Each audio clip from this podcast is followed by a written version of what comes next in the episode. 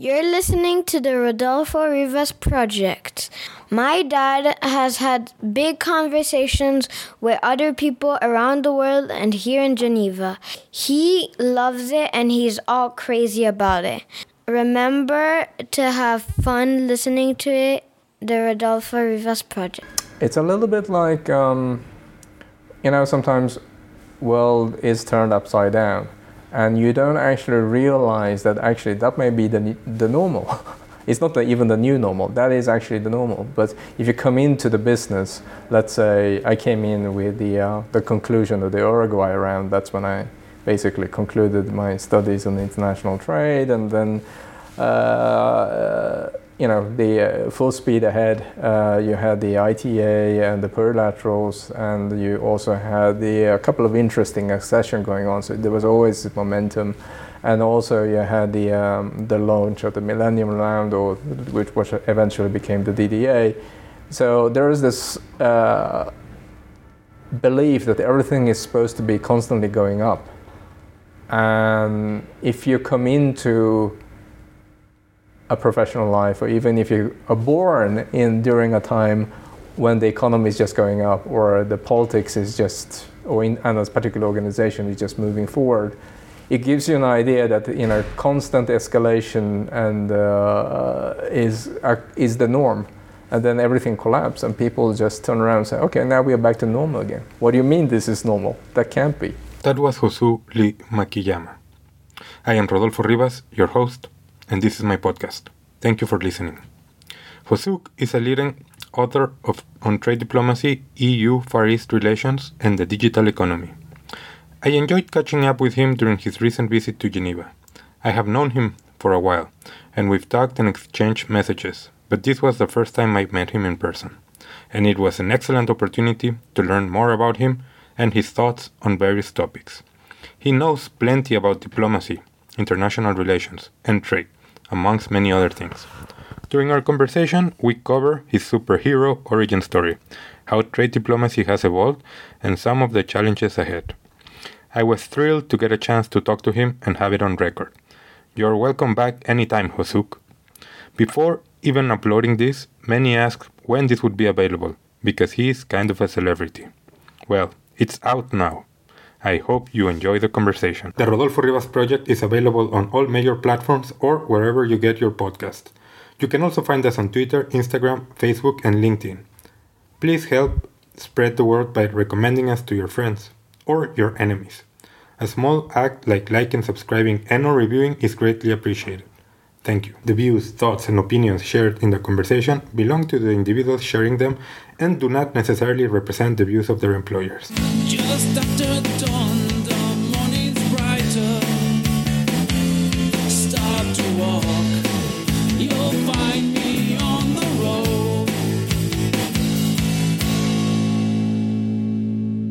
Been, we've been contacts on social media for a while, but it's the first time I actually meet you. I'm thrilled to have you.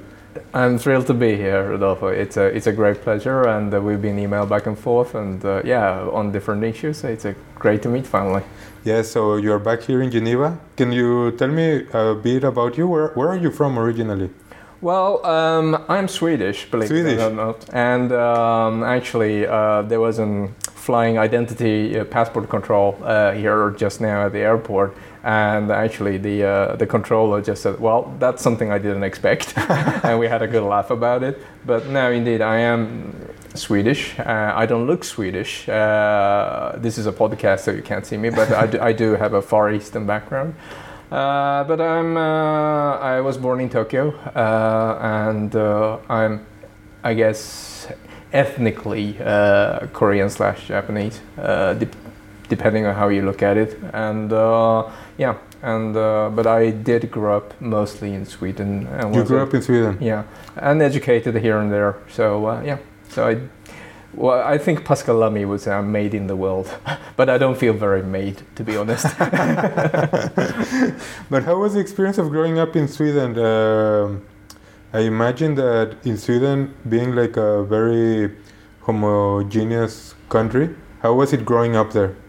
Well, indeed. I mean, it is a very uh, homogeneous, and it's indeed, to many degrees, um, a monoculture. Uh, well, let's face it. I mean, in the 80s, uh, I came from Japan, which was a cacophony of information, music, culture, uh, consumer culture. Remember Walkmans? Yeah. and uh, yeah, and then uh, of I mean, it's a country of 100 million people, and then you suddenly come to a country that has less than eight and you have two TV channels, and they stop broadcasting at 10 o'clock because people should go to bed. so, and they're both state-owned. So obviously, it was a huge difference uh, in terms of well, cuisine, uh, culture, of course, language, and uh, even the education system, and uh, and also one thing that I'm constantly reminded of is if you grew up in Far East in the 70s and the 80s, uh, there is an immediacy to the Cold War that was constantly present. And Sweden being the most peaceful country in the world, you're very, very far away in the news from what's happening in the Middle East, what's happening in Sub-Sahara, and etc.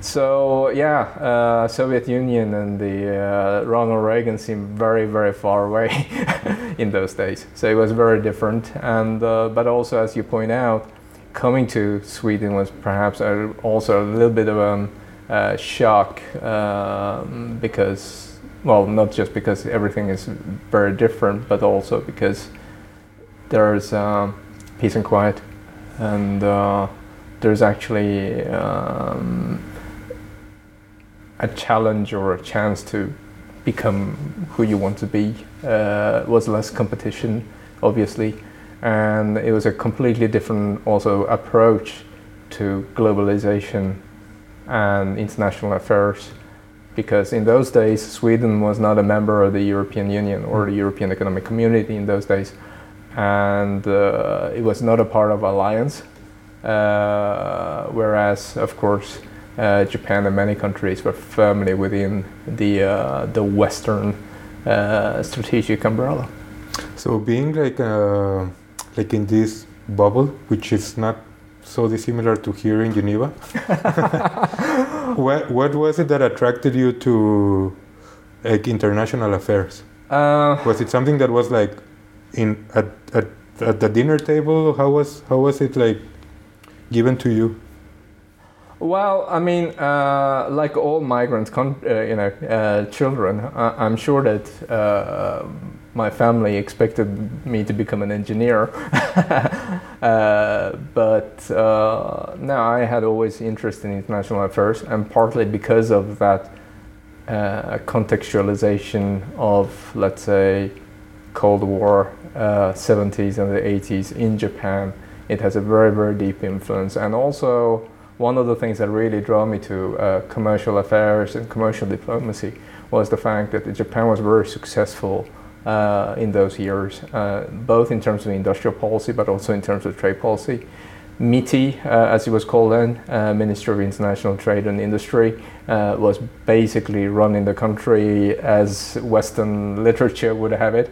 I don't think that is exactly the case, but there are a lot of literature written about the, the, the, Japanese model. And and also, it was a little bit of a shock coming to Europe and realizing, actually, for example, in law school, a lot later in life, uh, that actually international trade was not something that was necessarily high on the agenda of the debate. It was not prioritized. Um, I mean, if you look at the news uh, in Asia, you will find the uh, the exchange rate towards the dollar like on the news every day. And that's not necessarily top line news uh, in Europe. So that was a little bit interesting how less appreciative or maybe how lesser importance that is paid to international trade versus other policy areas. So that's what attracted you? That it was like the underdog?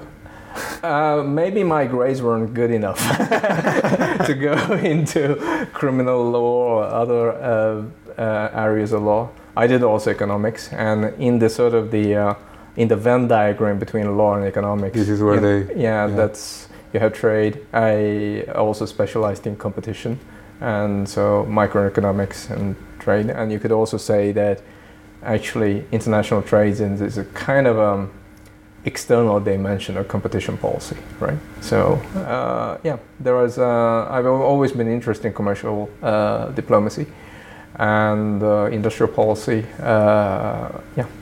So, I mean, it's interesting that you mentioned industrial policy because for a while we didn't talk much about the industrial policy here, but now we're talking a lot about industrial policy here at the WTO. Yeah, indeed, it's really back, isn't it? Yes. And uh, I mean, you can you can phrase internet well, you can frame industrial policy as almost anything. Yeah. Uh, but uh, obviously, uh, you can compare the emerging market paradigm uh, going from the uh, well, first of all, post-war industrialization, going to the middle income uh, trap, and growing out of that, and you know the productivity race and the government's role in it, and that's always going to be different depending on what kind of culture you have and what kind of market model you have.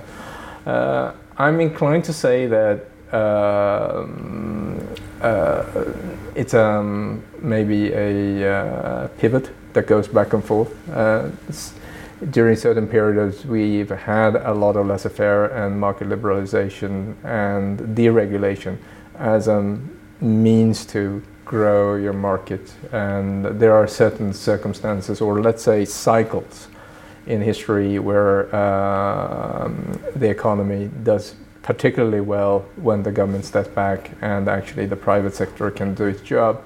But there are also periods when, or circumstances, I should say, because it also depends on the country, where you need to avoid market failures. And uh, certain countries, uh, they may be landlocked. Other countries might be extremely dependent on a particular markets. obviously uh, there are some countries are more prone to market failures and that requires certain amount of market intervention and uh, i'm not black and white when it comes to industrial policy but what when we talk about industrial policy now i think is is basically about subsidies Yeah. and uh, and particularly industrial subsidies and i think there is a long historical well track record that shows that they can be pretty counterproductive Yeah. Uh, I'm interested in your take because I think that one of the, not, not the only one, but I think a big success story of how South Korea became uh, developed is one of the, it's touted as one of the success stories in the last, I don't know, 20, 30, 40 years maybe. Uh, how, how, because you talked about a, a lot about Japan, but how do you see this or from the point of view of Korea? I mean, it is interesting because it's um, it's a development path uh, that began, in particular, with Japan in 1945, but also Korea is a parallel history, um, uh, and they go through similar paths and even through same sectors. Uh, industrialization through light manufacturing, first textiles, and then you go into, yeah, uh, light manufacturing like. Um, motor vehicles it's the classic example. And then you go into assembly of electronics mostly through processing trade. And then uh, you go into more sophisticated garments and you become an ICT hub etc I mean that that path is so clearly drawn and uh, you can almost see how far behind the country is and you know exactly Where where, it's located in the- yeah yeah you know exactly where let's say uh, uh, mainland China is going to be in let's say 20 years because you can almost pinpoint at what stage they are in their development. No that's absolutely true and also I think it's uh, quite interesting and this is perhaps a little bit of my personal history. Uh, I very often repeat that you know the um, well international trade has moved well literally hundreds of millions of Asians across the poverty line. And in my case, I have to admit that two of them were my parents. They are from the 1930s generation, so uh, they are very, I mean, they were in their teens uh, at the end of the Second World War, and so obviously they saw through all that. And that has been part of my family uh, history, I guess. Okay, I want to go a bit back. So you, you went to law school Yep. in Sweden. Yep. And when you were in law school, you said that you focus on economic law, but what were some of the other topics that informed you when you were becoming a professional? Well, uh, I mean, law school uh, from the continental European model is pretty rigid, meaning that there you have to take certain specific subjects. Exactly, and the, it's not like in the U.S. that you can pick. Yeah, the curriculum that you can choose is like the last, the last two three months of the you know an education that's almost five years long. So uh, I don't think there is a much of uh, flexibility there. So now I have to go through it all, and but I have to admit that the. Um, uh, there are certain countries where law is actually comes closer to a technical education, I mean that they actually teach you a craft. And then there is that other more philosophical aspect of law or the political aspect of law. Which I imagine that's what you're more attracted to. Yeah, and uh, I guess that in Scandinavia, uh, whether you're looking at economics uh, or business administration, or if you're looking at law, I mean, social sciences tend to be very much craft oriented. I see. Uh, so uh, yeah, and then uh, yeah, which is perhaps the reason I went to other universities after that. So. Um, and then you studied economics as well. Yep. In parallel, or it was afterward? Uh, I did that in parallel, uh, and I didn't do it very well. Neither of the subjects I would add. But uh, you took, I imagine, that the things that you wanted from each, like uh, what you were talking about, the Venn diagram. Yeah. Um, but then, so what was your first professional experience after studying? Well, I, I tried to think. Uh, the the fact, uh, one of the things that I kind of regret is that I didn't practice law very long. Uh, I had a couple of um, difficult experiences uh, within the, uh, yeah, I mean, basically how rigid that education was. And my interest was always in public administration. Mm-hmm. And in those days, uh, we're talking about now, I mean, just on the borderline of late 80s and the beginning of the 90s uh, I would say that you know the uh, it was the, the rise of the the professional class. The yuppie was not dead, and so public administration wasn't really a cool thing to do. Uh, I don't know if it's cool even now. In Geneva, maybe. you're absolutely right. That, that might be a very universal thing. Yeah, indeed, you're right but I think um, uh, the appreciation for um, I hate to use the word, but to be in the service of your country or uh, your council or your people, it's something that was probably a little bit more underappreciated than it is perhaps now. Yeah. Uh, and especially when it comes to trade negotiations or trade promotion or economic policy in general. Uh, another thing that comes to my mind uh, when it comes to uh, that time is perhaps that in that Venn diagram, uh, there are not that many job opportunities if you think about it. Uh, so um, I think either you have a calling that this is something that you're really passionate about, or you don't. I mean, it, trade policy is very often a labor of love. It's true. Uh, and you, you don't spend decades negotiating something that is, may not actually come to fruition unless you are actually driven by passion, I think. It is true because I, a lot of people reach out to me uh, mm. that say like I'm so passionate about this. I want to mm. to work in this area, mm. and I, I don't imagine that that's something that happens in other areas. Like this yeah. truly you have to have that calling or else mm. yeah i'm not talking even about the limited areas where you can work like when when i started this i'm like where can i work it's this this this or this mm. uh, it's not a lot yeah. but my first to answer your question uh, i think my first job like properly paid job in the area of policy slash politics slash law uh, i may have clerked somewhere, but uh, the one that I distinctly remember as my first gig was actually Your first gig. Uh, what? No, your first gig. Yeah, was actually I I joined a campaign for Sweden to join Europe. ah, Yeah. So, um, and here's actually a big secret, and I guess that it's not going to be a secret now, but now that it's a podcast. No, but I- I I support hear myself through university uh, as a graphic designer. Uh, I just had a knack for it. Uh, I can't really explain where and how I got the talent, but I was I was good at putting slogans and images together. So I worked extra in an ad agency, and so when the elections were up, uh, we had a referendum. I think it was in '93. Uh, anyway, um, those years are kind of blurry, uh, but uh, yeah, that was my first real job. I, I was still in university in those days, but uh, yeah, so I campaigned for uh, Sweden to join uh, the EU and um, or European Community, as it was called back then.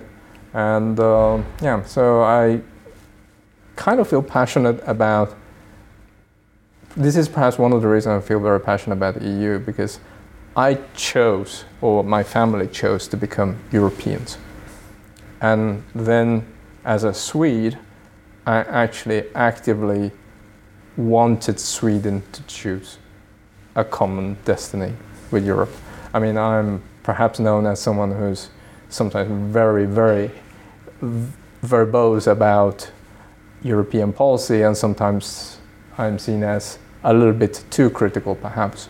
that's, what, that's what I was thinking. Yeah, But I think that only the persons who actually love it Mm. can criticize it like that, no? yeah, and I think that's perhaps the standpoint of basically all the criticism that you have as a think tanker, as I am today, which is that I know that we can do better. So it's almost like uh, one of those, you know, armchair coaches, you know, that's uh, cheering for your favorite team, and you kind of know that we can run faster we can score more goals. And that's very often how I feel about it. Well, that's that. Uh, I didn't know this, but it, it does kind of inform. I mean, I don't know you very well, but it does kind of inform a bit of what you were saying because I was thinking about what you were saying. You you do seem critical, but you seem like you're you're in it. Like you are. It, you're pulling together everything. It's not like you are criticizing from afar. You are within it. That's the sense that I get. Well, I hope at least I'm always constructive. I think so. I think Uh, so. Well, I, I appreciate that, but it, it's a very difficult line. It's a thin line, and also very often uh, I don't engage very much in self censorship, but sometimes I do know we can't do better. And one of the jobs that you have as an outsider, as a think tanker, is to dream the dreamed impossible. Uh, uh, it's to propose a new trade round because it makes sense. And uh, whereas I am perhaps maybe a little bit constrained and confined because I know it's not going to work, and therefore I'm not going to put it on the table. Uh, the realism, maybe it's a little bit of that craft we are talking about. Uh, it's not enough to have brains. You need to also have the craft in your fingers.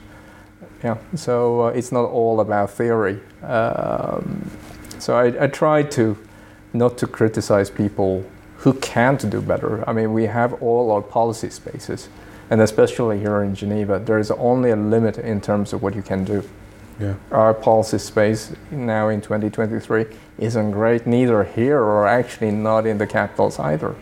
Uh, international trade is perhaps not the avenue that you're going to go if you want to create growth under this, you know, current uh, inflationary regime, and then try to push people who can't push anymore.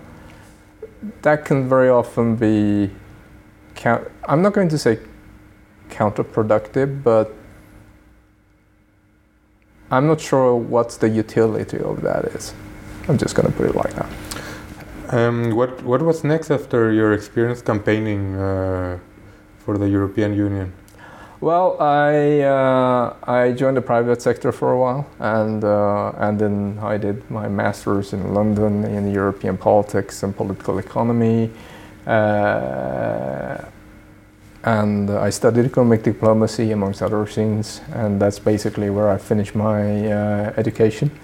And uh, after that, uh, well, aside from a few sidelines, but I went into trade, trade promotion, uh, posted to Brussels. Uh, I came to Geneva, and and what did I do after that? And then, uh, in parallel to Geneva, uh, I was actually writing a few think tank papers, which I joined in 2010, I think. So Sorry, the years are a little bit blurry. oh, but it's a good yeah. uh, chrono- chrono- chronography, chronography, yeah. Timeline. But when you were here in Geneva, you were telling me that you were like a. I think that right now it's one of the most interesting times, at least uh, here related to trade but I would also say that that period when you were here, 2007, 2010, that was also pretty interesting because a lot was going on. Yeah, it was 2000. Well, primarily 2009. 2009. Uh, so eight, well, a few days into 10, I think. Uh, but uh, it was the post Doha collapse, if I may use those words. Uh, we can admit now that Doha collapsed, right? Yeah. Okay, good. Never sure about these things. Um, but it was one of those times where um, there was still a lot of kabuki dancing, uh, pretending that it's going on. Uh, I think that that lasted even a few years after 2010. Yeah, and uh, there was quite a bit of blame game, but at the same time, there was this thinking around so what happens, what happens now? What do we do now? So uh, like organ harvesting was flown around a lot. And uh, yeah, it was maybe a peculiar time because it's a little bit like, um, you know, sometimes world is turned upside down and you don't actually realize that actually that may be the, the normal. it's not the, even the new normal. That is actually the normal. But if you come into the business, let's say I came in with the uh, the conclusion of the Uruguay round. That's when I basically concluded my studies on international trade, and then. Uh, you know, the uh, full speed ahead, uh, you had the ITA and the plurilaterals, and you also had the a couple of interesting accession going on. So there was always momentum and also you had the um, the launch of the Millennium Round, or which was eventually became the DDA. So there is this uh, belief that everything is supposed to be constantly going up, and if you come into a professional life, or even if you are born in during a time when the economy is just going up, or the politics is just, or in, and a particular organization is just moving forward it gives you an idea that you know constant escalation and uh, is uh, is the norm, and then everything collapses and people just turn around and say, okay, now we are back to normal again. What do you mean this is normal? That can't be. I heard actually a very interesting parallel uh, about uh, it was by the um, the filmmaker. Uh, his name is Whit uh, Stillman, one of my favorite filmmakers and he has a quote where he talks about the generation that was born into the sexual revolution. They think that that is the norm, you know, the uh, the lack of uh, moral boundaries, and when things went back to as they were in the 70s and 80s, and the world wasn't actually turned upside down; it was actually turned right side up. But nobody told these kids who became hippies that actually the world is uh, turning right side up again. I actually completely relate to that because when I started working, we mm. concluded the GPA agreement, mm. and then we did the ITA too. And I was thinking like, oh, like we're gonna be concluding agreements every six months, and it was not the case. so it, it is totally true, but like you're saying, it's cyclical. So yeah. this comes and goes. Uh, and I remember we had an exchange uh, about an adaptation and when John le Carre died a few passed away a few years ago, and we I mentioned the adaptation by Park Chan Wook that he did a TV show. Mm. Uh, but you are also like like you mentioning this uh, filmmaker that mm. you're also really interested in culture and art and film and music. Uh, I would say no. No? I mean, uh, I don't consider myself to be particularly cultured. I don't consider myself to be particularly intellectual. Uh, I guess it depends on what the benchmark is. But you know, if, well, if you compared me to an average, I don't know, a WTO delegate, uh, maybe I'm kind of in the second quartile, but I'm definitely not in the top. Uh, I think and that is very often the case when it comes to professionals that we, we do have a many of us have a very rich personal lives. And suddenly i've been surprised by virtuosos. Uh, i used to work with a colleague who uh, was an well i had one colleague that was an expert pianist. Uh, we also had someone in the team that actually translated uh, obscure uh, fin de siècle Russian novels. And uh, yeah, I, I, I, I think it's very um, easy to be deceived by our uh, professional facade. There's very often much more deeper Yes. behind it. Yeah. It is true. Like I know people who have written novels, and, and you wouldn't even know it, like sitting in the meetings here for. Yeah, no, that's true. And uh, you were writing here in while you were in Geneva papers for think tanks. Was that something that you were considering at the time, moving to a think tank, or how did that come about? I had a few ideas that I wanted to try. And I was in a place uh, because I was actually here in Geneva on a sort of like a terminate contract, which basically meant that after that there was basically that was that was the end. So uh, I figured you can't kill a dead man. Actually, uh, what are they gonna do? Are they gonna fire me? So I did write one particular piece, uh, which became sort of my ticket to fame or semi-fame, which was about GATT's consistency of uh, online blocking and filtering practices, and basically laying out a hypothetical case of whether uh, it would be consistent with GATT to filter the internet. Uh, nothing much came of it, um, but it, it was a pretty plain vanilla legal analysis. And uh, until um, a few years later, after I published it, I think I was still actually in service. But uh, when Operation Aurora happened in uh, in PRC, um, a number of tech companies withdrew from um, China, quoting inconsistency between values and their business practices. And I remember that a major, uh, perhaps the biggest internet company at that time, uh, made a statement from their legal counsel, uh, their general counsel, that actually um, had written a two-pager, and there were like three, four footnotes in it.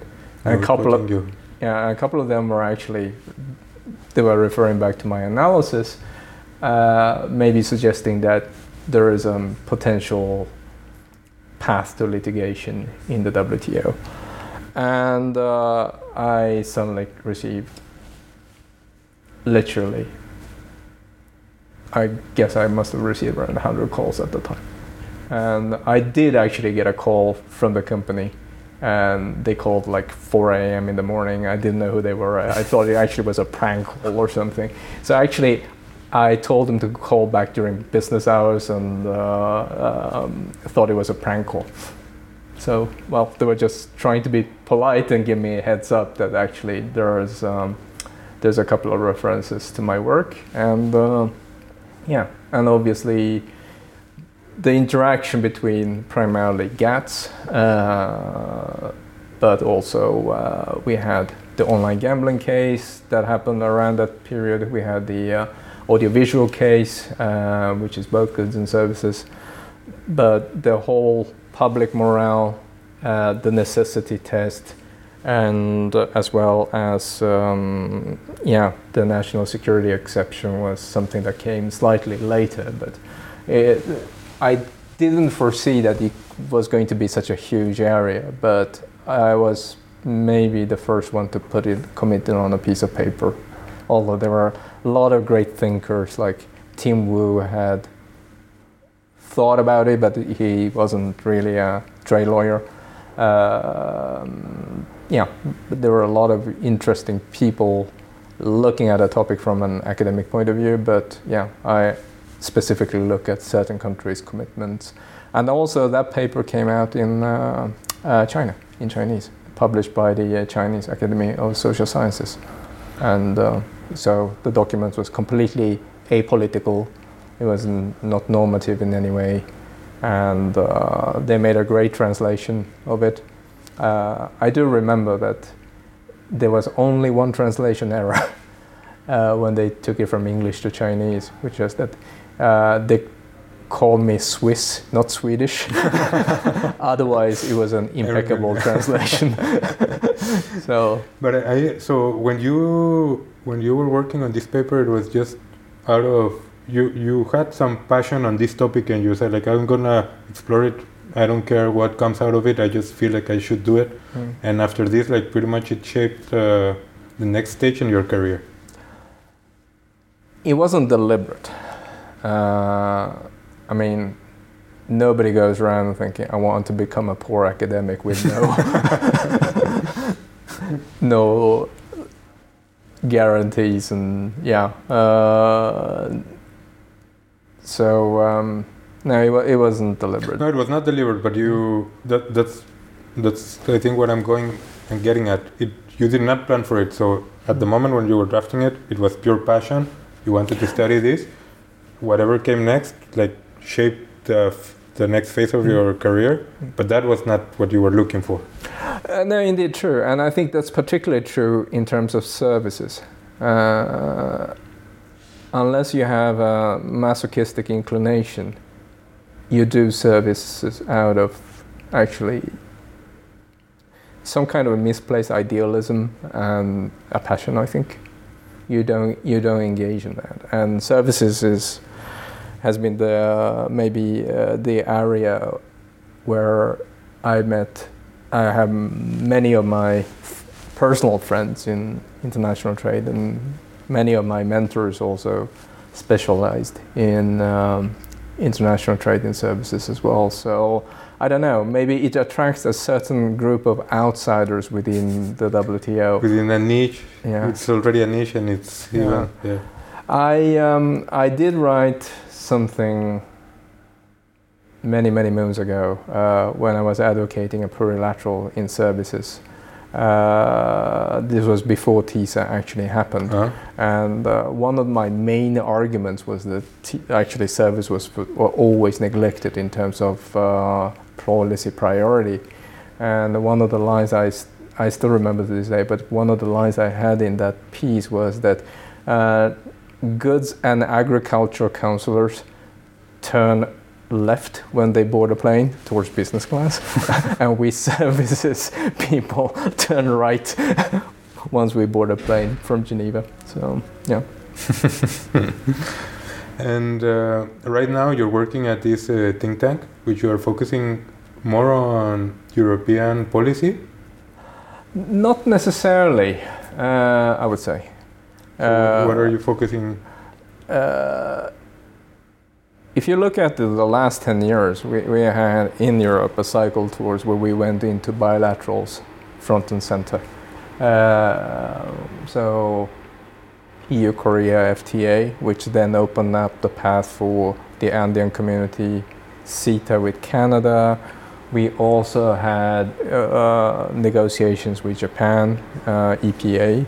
And uh, we also, in there in between, uh, we ne- tried to negotiate an FTA with the United States, TTIP, uh, which seems a little bit in hindsight as um, misplaced political capital, to be honest.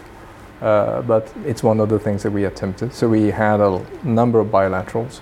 But I must say that I never lost track of Geneva. And um, maybe it's a generational thing, but there is a generation that came after me that in Europe that is bilateral first. Yeah. Geneva is a footnote. For me, uh, to this day, GATT is the constitution. uh, and Marrakesh is the norm. and everything else kind of comes out of that. So there is a, I guess, a difference in terms of uh, between Generation X and Generation Y, whether you think the bilateral is the norm or the uh, uh, yeah the multilateral system is the center, uh, and it's very difficult to get out of the multilateral way of thinking because it, it provides a structure, it provides a system. And it's a, it, it's a systemic approach to legal thinking. Uh, yeah, so I would say that um, no, it's Geneva never really left my heart, and uh, yeah, uh, to this day I would do anything to crawl back to Geneva. if somebody listened to this and want to give me an internship, you know, do do get in touch with Rodolfo. but I'm curious to see because we were talking about how Geneva is its own little bubble. Mm. How do you see things? And sometimes I think that yeah, like sometimes we we need to see it from a different perspective. How do you see things here in Geneva from Brussels? To see how it's viewed from abroad, specifically from Brussels. How do you see what's happening here in Geneva from Brussels? Uh, first of all, I'm not sure anymore whether Geneva is a bubble because you have all the countries in the world, all the way of thinking gathered here. And so basically, it's the uh, careful, the crossing point of uh, multilateral system, if you like. So uh, one of the things I would appreciate being in Geneva is that actually you could run into a colleague that's doing small arms reduction, and you would run into someone who's doing public health pre-pandemic. Um, you would learn a lot. Working methods would be very similar. Uh, negotiations, uh, but you're working completely different fields. That's something I would appreciate. And but, also, but it, yeah. it is true in principle. I don't know if it really translates to that cross pollination of ideas. I don't know if it. No, there's very little cross pollination between, let's say, uh, e commerce negotiations and uh, what have you, something that they might be discussing in ILO. But uh, maybe there is, I mean, more than we think perhaps. Uh, but you would learn a few things, but at, at the craft would be sort of similar. Uh, drafting an imperfect text, but it's better than nothing. Incremental way of thinking, and the idea of universal rules that I hope at least still applies across the board. One thing that happens if you come to a place like Brussels is that it is not multilateral; it's regional meaning that the world begins at the Atlantic coast, it ends at the Polish border. Uh, and also, one thing that Brussels is very different is that it's process driven. It's not necessarily negotiation driven, meaning that there is a um, sometimes flabbergasting comitology, a system of how a dossier is handled throughout the uh, throughout the legislative process or policy process. It's almost like watching the. Um, um, it's like watching um, a factory almost, whereas Geneva is more like a table, and I think that's and that's something that I sometimes miss. Uh, Geneva is actually more human in in a lot of regards than uh, Brussels can be, but also the fact that the world doesn't end uh, at the, the borders of Europe, that actually there are concerns about LDCs, and we have to be very serious about it. That there are people who don't share your value system. They don't share your point of view and they don't share your political priorities. They don't even share your, you know, we don't even have a common language yet we have to draft and share a piece of text that is going to be our enforceable contract. That's absolutely fascinating. That's a miracle when it happens. Yeah, that's why it doesn't happen so often. yeah, that's precisely why. And this is what I remind people because yeah. I, I always make the analogy that even at my home, when we're trying to decide what we're having for dinner, it's impossible to decide, and we're four people. Someone wants something, someone wants another thing, and then you find the lowest common denominator. Yeah. Imagine doing that with 165 members. Yeah. Well, do you have a security council at home? I, I, do exercise sometimes veto power. well, there you go. no, but but it is true that uh, that agreeing on something, especially technical issues that sometimes are related to this. Mm. Next door, they're having the JSI on e-commerce, mm. which is very technical. It's topics that I I know a bit about trade policy, but some of the topics we're discussing are very technical, and it's difficult even to to understand them. Let alone come up with a text that will set the standard for for the agreement. Yeah. No, I mean th- this is one of the fascinating part of the WTO's work is that you it's not just about drafting an enforceable contract. Uh, it's more than litigating when there is a violation it's also a technical understanding that it needs to be relevant, uh, it needs to have a meaning. Uh, yet you need a certain amount of strategic ambiguity to accommodate everyone. Uh, and also the drafting skills, um, drafting of the commitments and the legal architecture is absolutely fascinating to me at least, it's more fascinating than the the um, the constitutional aspect of domestic law, because somehow, I guess, what we have created here in the WTO, it's something we built ourselves within this generation. Um, people who drafted it taught me. Um, and this is something that's really tangible and it's also a living contract. A constitution is very rarely a living thing. Yeah. there are some you know there in some countries you have deification of the constitution. You don't touch it it's sacred. And uh, you have a dynamic aspect of the WTO and perhaps that's one of the reasons why we are where we are now because that contract we struck uh, in 95 is not working for some of the members. And uh, you can take a very legalistic approach and say you signed it, you bought it, and you live by it. And I'm not part of that institutional extremism that says WTO for its own sake.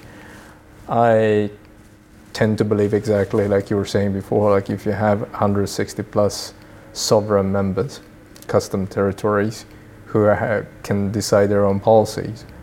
And if the, actually the contract doesn't actually work for some or even the majority of countries, you need to find a new equilibrium. And I do fully understand certain delegation that feel the system is working very well for them, maybe a little bit too well, who's not really keen on any changes and who's not keen on playing the demandeur uh, for status quo. And then you have on the other side the revisionists who want to change the system and saying that the current system doesn't work and it's working against their favor. And it's you, you have a million reasons why you think that the current contract doesn't work, but they don't want to change. They don't want to pay for that change either. They are not willing to play the demandeur. So this is where basically I think the system are broken down. It's not necessarily about the the rules or the way of thinking or the fact that we are actually talking about international trade. It's just that we can't see a trade off. Nobody wants to pay for a change. um, I really like how you put it uh, the immediacy of this generation to where it's created as opposed to a domestic constitution. I had never thought of, of it that way, but it does make sense. That's perhaps one of the reasons why the newer generation feels a, a deep connection, like passion to this topic. Yeah, I mean, it's true. I mean, I have a friend uh, who used to say that, you know, we still know where all the, the um, the bodies are buried. Uh, all the shortcuts we took and uh, all the ambiguities and all the things that we skipped, hoping that nobody would notice, and also some of the good stuff we did. Uh, there's always this risk of um, if you try to set up a new organization, if you're trying to draft something completely, completely new within the WTO, you lose some of that. There is a reason why the system looks and works the way it does, and why certain provisions were drafted in the way it does. You just mentioned e-commerce. Uh, I mean, there is a reason, for example, the wording electronic transmissions were used. And, and there are a lot of anecdotes around it, I'm sure. So, uh, I, I am sometimes worried about, um, yeah, people who just want to burn their entire house down and say, okay, let's start over from scratch. At the same time, it's, I mean, it's like any family or any relationship. You do have to reinvent the agreement every day of your life.